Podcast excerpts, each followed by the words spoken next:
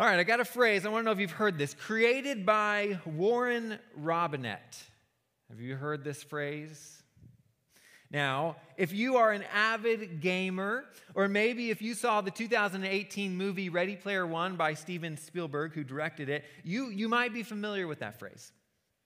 Back in the late 70s and early 80s, the world was on the cusp of a new home entertainment technology known as the video game. Now, I can still remember when I was a, you know, six, seven year old boy and I got my very first Nintendo Entertainment System for Christmas. Now, probably, you know, second to the day I married my wife or the day that my kids were born or, or maybe the day I decided to follow Jesus, this was a pretty significant day. Now, I, I can think back, and really, some of my greatest childhood memories were forged with groups of friends surrounding this gleaming television set battling it out in Mario Kart, or trying to save Princess Toadstool from the evil Bowser, or trying to collect the pieces of the Triforce to save the kingdom of Hyrule. And I loved, loved, loved those, those times. Now, uh, before the groundbreaking release of the Nintendo Entertainment System, there was another console that wasn't maybe as popular, but maybe some of you had it called the Atari. Did anyone have the Atari? Okay. Yes, yes. so really simple. I mean, you had the joystick and then the one button. That was that was it.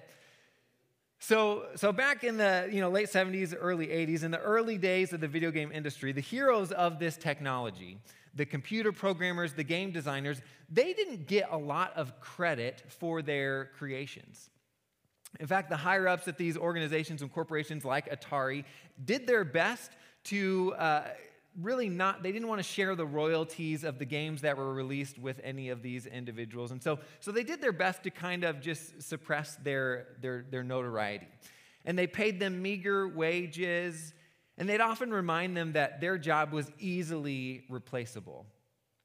So one day, one guy by the name of Warren Robinett decided to do something about this. He was a computer programmer. Now, he didn't call for a strike, he didn't call for a walkout. In fact, he didn't even actively confront the higher ups at his company. Instead, he decided to seek out credit in a more subtle fashion, in a way that only a clever and nerdy computer programmer could. Using his unique skills, he decided that he would find a way to give himself credit by embedding his name into one of the games that he was creating. Now, this game was called Adventure, and you could play it on the Atari. Now, he, he thought to himself, like, it couldn't be so obvious that whenever those who tested the game mechanics before they would release it to the rest of the world would find it and, and of course, make them take it out. But it couldn't be so obscure that nobody would ever find it because that would defeat the purpose. And so this is what led to the secret, uh, uh, to the creation of this secret room in this game adventure. And sure enough, the game gets released, and before long, Atari received a letter from a 15 year old boy saying that he had found this, this secret room. I think we have a picture. This is it right here. If you can kind of see, it says there, if anyone who found the secret room, for those who were very keen on exploring every nook and cranny of the game, they would find this. It says, created by Warren Robinett. And in this room, you would see these words. And this is the image that is created as being the very first Easter egg, in the sense that we use that phrase today to describe any of those hidden items or hidden messages or hidden throwbacks that we love to see in our favorite movies, our favorite TV shows, or even in video games that we might play. Often placed there just for the simple enjoyment of the fans who love them. Now, starting today, we're going to begin a new series called Easter eggs because just like these little clues and hints that we sometimes notice in our favorite movies, we can find a long list of small clues and hints throughout the entire Old Testament that point to the person and the work, the death and the resurrection of Jesus. Now, long before Warren Robinett wanted to bring himself some attention, in the game that he produced, we see from the very first pages of Scripture that God wanted all of humanity to not miss the coming of his Son. He wanted us to know years before his birth that a Savior was coming, that the destruction that was caused by our sinful desires was not the end of our story. And when we look back on the narratives of creation, uh, the stories of Abraham and Isaac and Jacob, the, the laws of Moses, the Psalms of David, the wisdom of Solomon, the prophecies of Isaiah, we see these little breadcrumbs sprinkled throughout the stories that point to the ultimate culmination of Jesus in the New Testament. And as we head into the Easter season, we wanted to take some time to look back at some of these more important Easter eggs and unpack them as we get ready for Easter. And we'll unpack them in, in the most uh, double entendre sense of that phrase because they very, are, very literally are pointing to the Easter story. And as we'll see today, God wastes no time in pointing out what is to come in this future hope, but does so in the very first moment that he has the, the ability to do so. So if you have your Bibles, please turn over to Genesis chapter 3 today. Genesis chapter 3. Genesis 3 is known for being the very first chapter where we get a small glimpse of this hope that is to come. It's so subtle that it's, it's easy to miss. And the context of where we find it is so important as well because we can never fully know the importance of the gospel until we know why it came to be in the first place. And Genesis 3 tells us the reason why. Now, this is a very, very weighty chapter for us to dive into today. In fact, you can say that, that we are meeting here today, when we meet here every single Sunday, that, that we join together with our life groups or maybe go and join different Bible studies, all because of what we're going to find here in Genesis chapter 3. This passage, it is our history. It is where we first learn about our greatest problem and our primary threat in our lives. As Christians, we believe it is the history of all mankind. It's the history that explains all the tensions and all the frustrations that we face the deepest pains that we encounter in our lives and that we see in the world around us. And in those moments of difficulty, it is this chapter that sheds some light on why we face these difficulties and explains so many questions that with those, those without a knowledge of God simply cannot explain. And it's deeply tragic. The why questions that we often, often ask ourselves when we see difficult things, when we see marriages fall apart, or when we see children abandoned, or when we see citizens become refugees, or when we see that food is scarce, or when the sanctity of life is rejected, or when truth is not only openly abandoned, but it is no longer even recognized. When we see courage and strength cannot be found. When greed leads the way, when selfishness becomes the primary filter for the decisions that are made, when anxiety greets you each morning and kisses you goodnight every night. It all begins right here in Genesis chapter 3. This chapter gives us the account of the fall of mankind, the separation from God, the separation of creation from creator. And other than perhaps the, crucifix, the crucifixion narrative in the Gospels, this is probably one of the most catastrophic and heartbreaking narratives that we find in Scripture. It takes an additional 1,186 chapters to solve the problem that we see just by chapter 3. And unfortunately, it's a story that we can never fully grasp the emotion of because we never really know the full extent to which we fell because we have always been living in this time and in these consequences of the chaos that began in chapter 3. Our lives are kind of like this pile of Legos on the floor or a pile of scattered puzzle pieces, and all we have is this small picture on a box to tell us what once was or what is possible or what could potentially be someday. We live in the aftermath of this great storm that has blown through, upending all sense of order and structure and peace that was created in chapters 1 and 2, but now has left us living in a state, state of chaos. So, what happened? Well, before we jump in, we have to catch ourselves up, get up to speed.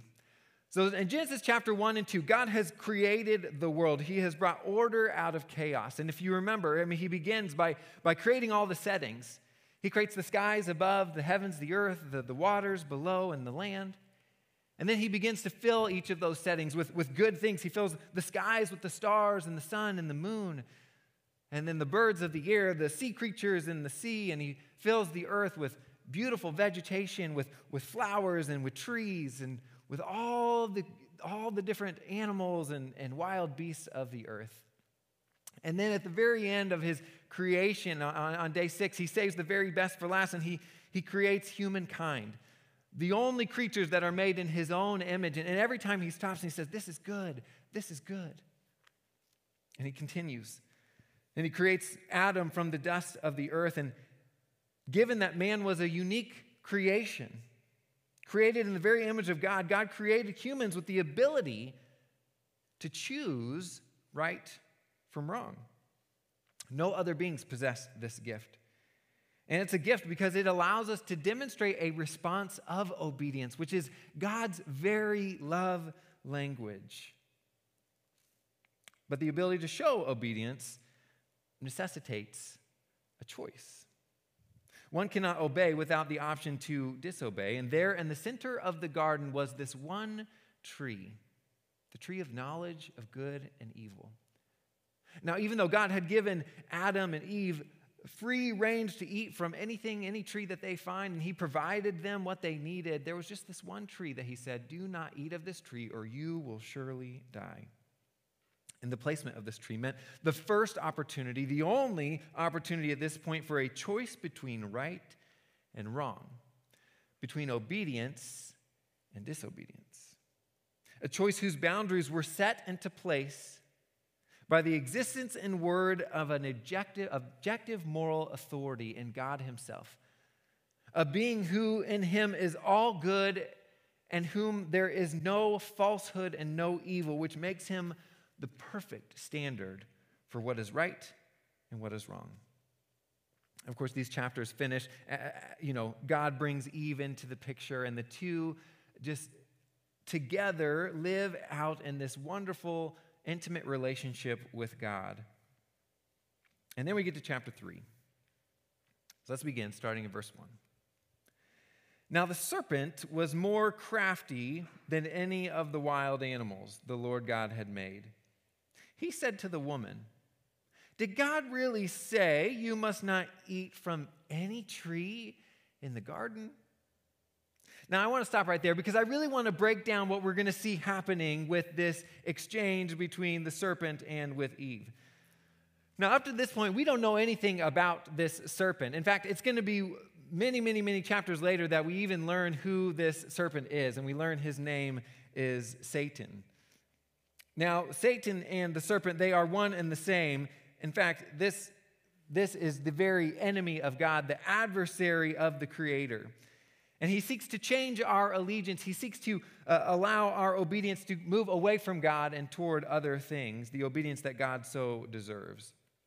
And this text makes it clear to let us know that, that this serpent is crafty. And uh, maybe in your Bibles it says a word like cunning or perhaps shrewd. In other, in other words, this serpent has something that he wants, and he has the, the keen ability to get what he wants by using tact and the amazing ability of persuasion. Now, any good salesman can sell you a product that you don't even need. And a spectacular salesman would be able to sell you a product that actually is going to cause you harm. Satan is better than both of the two combined. And this is how he makes his pitch Did God really say, You must not eat from any tree in the garden? Now, if you paid any sort of attention to what God really did say in chapter 2, you would know that this is a far cry from the actual truth of what he said. The serpent begins by twisting the truth to find the vulnerability in his prey. For Eve, he was testing how well she knew the commands of God. And we'll see him use the very same approach whenever he tempts Jesus in the wilderness. And I think he uses the same approach with you and I today. He really wants to know how well do we know God's commands? I mean, this is why we always encourage uh, to be diving into the Word of God. That's why we have some of the classes that we have. You know, we have a class every Sunday morning called Cover to Cover where we just go through the Bible. Because Satan knows that if you don't know God's commands, it's really easy to twist certain things and to make you believe different things. And this is what's going on here. He begins here with Eve by, by opening up a, a simple, seemingly harmless theological conversation. But you'll notice that he frames it up by minimizing all that God has done so far, by minimizing his providence and all that he has provided for Adam and Eve, and also then by maximizing and exaggerating his prohibition. He also turns God's very firm and clear command to not eat of this one tree into a question to be weighed, to maybe see, well, what do we think about that command? And he begins to plant the seeds of doubt in the very character and the very motivation and authority of God Himself. Now, any wise person would recognize that to truly create utter chaos, if you want to see someone completely destroy their lives, start by undermining true authority in their life. If you want people to rebel, begin by undermining true reality and a true sense of right and wrong. In fact, this is the very first approach that we see with the serpent, and that we see time and time again with every single sin that is committed by anybody in this world. It's that chaos begins with undermined authority. Even worse than tempting someone to do wrong that know that what they're doing is wrong is the ability to tempt someone to believe that what is wrong is actually right. And the only way to do that is to destroy the foundation of God's authority first and foremost, the only true, objective, moral authority. Now, I hope you can see how this plays out in our world today. As Christians, we hold to the belief that God is our authority. Our determination of what is right and what is wrong is based on his unchanging character. And it's based on his words and his commands that he has so graciously given us. Now, in a book I read recently called Faithfully Different by uh, apologist Natasha Crain, she talks about this idea. She talks about when you begin to re- reject God's authority as the source of authority in your life, people have to fill that void with something. We are all looking for ways to be righteous. We're all looking for ways to determine what is right and what is wrong. And when you remove God's authority, most people replace it without even knowing it with the next best thing. And she says that that is popular consensus. And uh, so we have to fill it with some sort of uh, a filter. And you see today, you don't have to live very long to see how quickly the, the definitions of right and wrong begin to change in our society. But so many people d- base their decision making on what is perceived to be accepted by those around them. But the problem with popular consensus, and the problem with anything else that we might fill this void with, with is that all of these things are not consistent and they change. But as Christians, we hold to a constant, true, objective source of moral authority. Without something that is solid, without something to put our, firm, our foot on a firm foundation, there is no justice that can be had because it's always changing. But here we see the first step in the serpent's plan. If you can undermine the word of the Creator, if you can destroy the foundation of God's authority in someone's life, there is no end to the amount of death and destruction from what can happen. And this is how sin always begins. Did God really say? By undermining or downplaying God's authority, it eventually starts a chain reaction that leads to utter chaos and destruction. And it's so easy to do when people don't know the commands of God. It's so, so easy. In fact, there's a play on words here in this section that we kind of miss out on because we don't know Hebrew. Um, in, in verse 1, it says that this serpent is crafty. And, and that word crafty sounds a lot like the, very, the word that you see at the very end of chapter 2, the word naked. So at the end of chapter 2, you see Adam and Eve, they're, they're, they're naked. They feel no shame. They're completely vulnerable. And so the author of this, uh, uh, of this book is telling us that, that the serpent is, is so crafty, and his craftiness, he plays on our vulnerabilities. And here he plays on our vulnerability that when we don't know God well, he sees that as an opportunity to come in and take hold. This is why it matters to us that we are not easy prey for the enemy. There's truth in the Word of God, and when we know it and when we study it, then we're able to know the counterfeit lies that are constantly bombarding us. Chaos begins with undermined authority. And then the chain of events continues. Let's see what happens in verse 2. Here's Eve's response Of course, we may eat fruit from the trees in the garden, the woman replied. It's only the fruit from the tree in the middle of the garden we are not allowed to eat. God said, You must not eat it or even touch it, which he didn't say that, by the way, that second part. If you do, you will die. You won't die. The serpent replied to the woman, God knows that your eyes will be opened as soon as you eat it, and you will be like God, knowing good and evil. Now, Eve provides her best recollection of what God had said, but the seeds of doubt had begun to be planted. And when authority is undermined, the next thing that happens is clarity is replaced with confusion. Undermined authority replaces clarity with confusion. And it makes sense. When the standard of what is right and what is wrong is undermined and ignored, there is no end to the claims of truth that seek to fill the void. When there's no perceived standard of, uh, to trust in, when God's word is undermined, all sorts of ideas and philosophies will jump into the gap. Here, Satan downplays the clear consequences that God had told Adam, and he fills the gap by causing Eve to doubt the truth of God with his own lies. You won't die.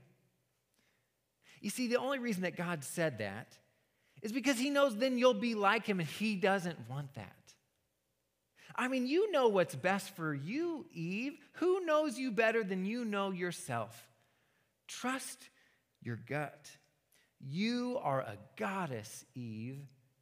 You live your truth, Eve. And don't let anyone else tell you otherwise. When we abandon the authority of God in our lives, we fall for this kind of twisted thinking that confuses reality.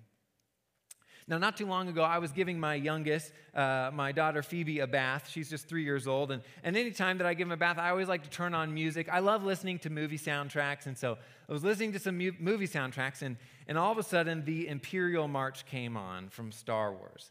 Now, you know, you know that one, the dun, dun, dun, dun, dun, dun, dun, dun, dun. And so she was there and she looked at me. She said, This song is scary. I said, Yeah, it is. It's about a bad guy named Darth Vader and began to explain the story. I said, This is from a movie. And then she said that she wanted to watch it. Now, I've tried to get my other two kids to watch Star Wars to no avail, but she just jumped right in. And so after we gave her bath, we got, you know, sat on the couch, I turned it on, and she just, she was enthralled with it. She loved it. Uh, so over the last couple weeks, the older two have started to uh, be interested as well. And so we have been watching through uh, the first three movies. So, you know, Star Wars came out with episodes four, five, and six. And then they went back and did these prequels to really explain how the, the biggest, uh, pro, or biggest antagonist, Darth Vader, how he came to be. And so if you know the story, eh, you know, Darth Vader started as this boy, Anakin, and he was a really gifted child. He, he had a use of the Force. And uh, as the movies progress, you know, he, he puts himself under submission of the Jedi. And the Jedi are uh, all that is good and right in the world of Star Wars. They're noble, they, they fight for what's right. And so he's, you know, learning from Yoda and Obi Wan Kenobi. But in the back of his, his head, there's this other character, Chancellor Palpatine.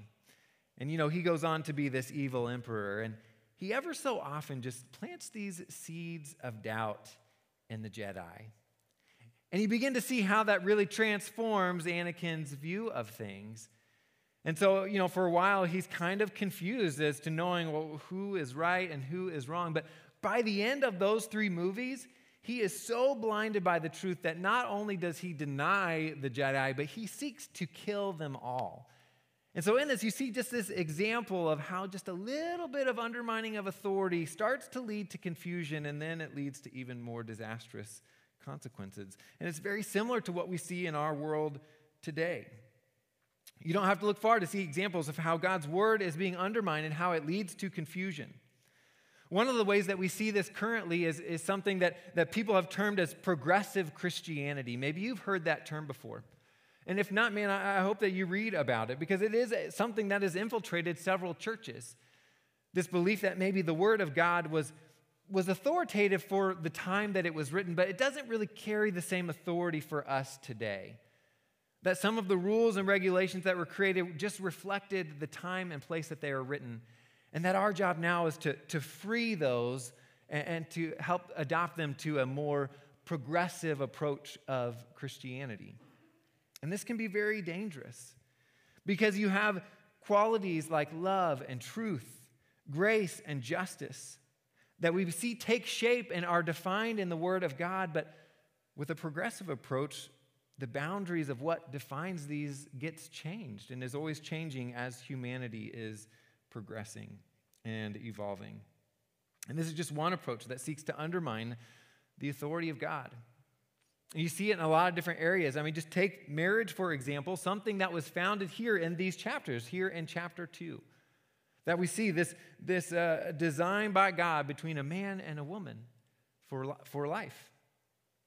But over time, you have those with a more progressive approach that would look and say, no, no, no, no, no. I mean, the spirit of that commitment was to continue, but it really doesn't matter who's involved. It could be any gender or maybe add more than two people. And you can see how, as little by little, undermining God's authority, we replace it with what we think is right, and it leads to confusion. And that confusion continues to create this cycle and this chain. When we undermine God's authority, it replaces clarity with confusion, and it leads to the next consequence destructive decision making. When our minds are given over to confusion, it then impacts the choices we make. Now, the serpent has made his appeal, and, and Eve's there. She's listening in. He's taken away the foundation of God's authority, authority. He started to insert his own perverted truth, telling the woman that she wouldn't surely die, that she would be like God. And then we get to verse 6. The woman was convinced. She saw that the tree was beautiful and its fruit, looked delicious, and she wanted the wisdom it would give her. She took some fruit and, and she ate it, and then she gave some to her husband who was with her, and he ate it too. At that moment, their eyes were opened, and they suddenly felt shame at their nakedness. So they sewed fig leaves together to cover themselves. In the confusion, Adam and Eve take the consequential step. And in one moment of resolve, sin was birthed into a world quickly spreading from one to another. And that chain would continue on and on and on with every single individual that would be born taking on this very same decision to determine what is right and what is wrong and to take that in their own hands and failing to obey God. Confusion leads to destructive decision making. Now, as the rest of the story unfolds, Adam and Eve, they, they hear God walking in the garden. He calls out to them, and for the very first time, they feel this sense of shame, and so they hide. And God continues to ask questions, you know, where are you and, and what has happened? And, and they eventually confess to everything that has gone on, and it changes everything. The closeness and intimacy that humans had shared with God was lost. And the consequences of sin, its ability to separate us from God, begin to take hold. From verses 14 to 19, God begins to, to spell out all the consequences that would come. He turns to the serpent and he tells them, You know, you are going to be beneath all the other creatures of the world. And, and he tells them that the offspring of the serpent, those who follow his ways, those that take control of what is right and wrong in their own hands, would always be battling against those that would truly follow God and seek to call upon him. He tells the woman that, that your life is going to change. I mean, you're going to have pain in childbirth, and this relationship between you and your husband is going to be marked with conflict. And to the man, he tells him, Listen, I've provided all of these good fruits, but from here on out, you're going to have to work hard for everything that you get. And you're going to toil and you're going to labor until the very end of your life when both of you will return to the dust of the earth. And this is it. This is humanity's story. After God had brought order and peace through creation, just one decision, one choice caused a chain reaction that threw it all once again into chaos. And generation after generation, mankind would wrestle with this very same premise of trying to determine what is right and what is wrong and whose authority to follow. And I don't know about you, but there are days when I look at the world around me and I just think, man, could it get any worse? Where people are so in the dark about what is right and wrong that the, even the thought of trying to reason with them seems impossible. And as the people of God, sometimes we can feel very helpless to know what to do, and it just seems like we're just sitting on the sidelines watching men and women make decisions that utterly destroy their lives and believe in lies that they believe to be truth. But in the midst of this utter turmoil, a small bud of hope sprouts. You see, even before God finishes, even before he begins to tell Adam and Eve what the consequences are, he turns their attention to this one little detail. In verse 15, in the middle of his charge to the serpent, you know, when he tells them that, that his offspring and the offspring of Eve are going to be battling against one, one another, he says, You know, I'll, I'll, I will cause hostility between you and the woman and between your offspring and hers. It comes right after this. There's just these 11 words, this small little Easter egg nestled in the midst of incredible sorrow and misery. He says this He, meaning the future offspring of this woman, he will strike your head and you will strike his heel. That's it. It's such a small detail, but it speaks volumes. With this little detail, sometimes called by this fancy word, the proto evangelion, the first good news, the first gospel, God reminds Adam and Eve, even before he tells them what's going to happen to them and what they're going to face, that their story is not done that this serpent and all he represents will be served a fatal blow, while the mark he leaves will be significant but will not be enough to claim victory. And if there is one message that this Easter egg screams at us today, it's that in the midst of facing the daily effects of a broken and fallen world, when the chaos around you feels too great and too overwhelming, God whispers, when all you see is chaos Look to the cross. When all we see is chaos, God points us to the cross. You see, all it took was one decision to cause everything to unravel. Listen to what Paul says about this moment in Romans chapter 5, verses 18 and 19. Yes, Adam's one sin brings condemnation for everyone, but Christ's one act of righteousness brings a right relationship with God and new life to everyone. Because one person disobeyed, disobeyed God, many became sinners, but because one other person, Jesus, obeyed God, many will be made righteous. Now, the chain that started from one decision that in, infected all of us, that seemed unstoppable, that continued to go on cycle after cycle, generation after generation, all of a sudden, one man came along, the only one who could potentially change things. And because he so humbled himself, because he was so obedient to his father, even to the point of going to the cross, we were able to change direction and to change and reverse this chain. That one decision of going to the cross broke the curse of death to bring life after death. And we begin to see as it take, takes hold in an individual's life, just as sin has this awful, awful consequences that, that continue to cycle through, this one decision to put our hope and faith in Christ changes us and makes us a new creation.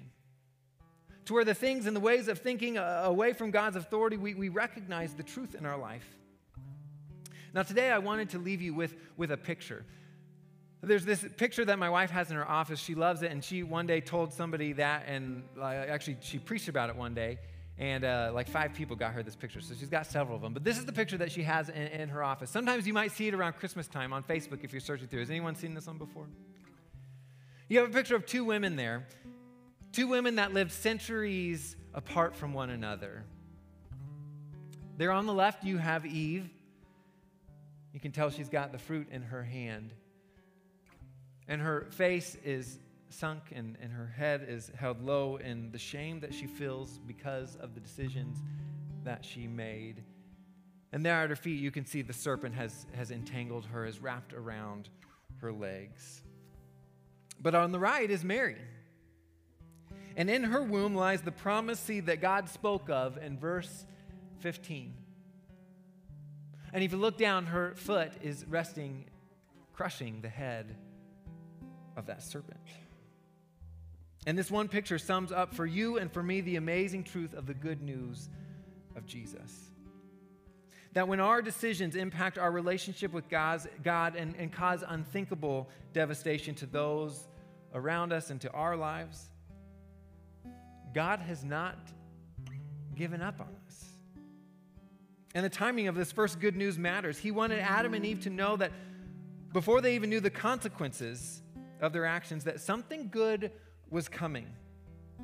This good news that provided hope to Adam and Eve as they left the garden and entered into this fallen world. And I, and I wonder if they ever had discussions like, what, what did God mean when He said that?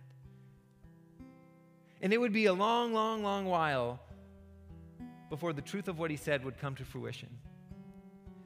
There would be centuries of God continuing to reveal Himself to His people, revealing Himself through the laws of Moses and through systems like uh, offering sacrifices and, and, the tabernacle and the temple to help all of us know what is the reality of our sin because we were so blinded, we had so neglected and forgotten the truth that in His grace He began to show us again that who He was, how holy, how powerful, and how incredibly loving He was, and eventually would send His Son. And today, as we head closer to Easter, I want you to know that you are not without hope. That even though we often repeat this cycle through our own destructive decisions, and maybe you're here today and maybe in your own life you're thinking, yeah, I, have made some really destructive decisions. Or maybe you're here and you are the product of somebody else's decisions that they have made. But God wanted us to know at the very beginning that we are not without hope. And so today, as we close things out, I want to encourage you if you just need someone to pray with, or maybe you've got something going on in your life and, and just want to talk to somebody about it, I'd love to pray with you today.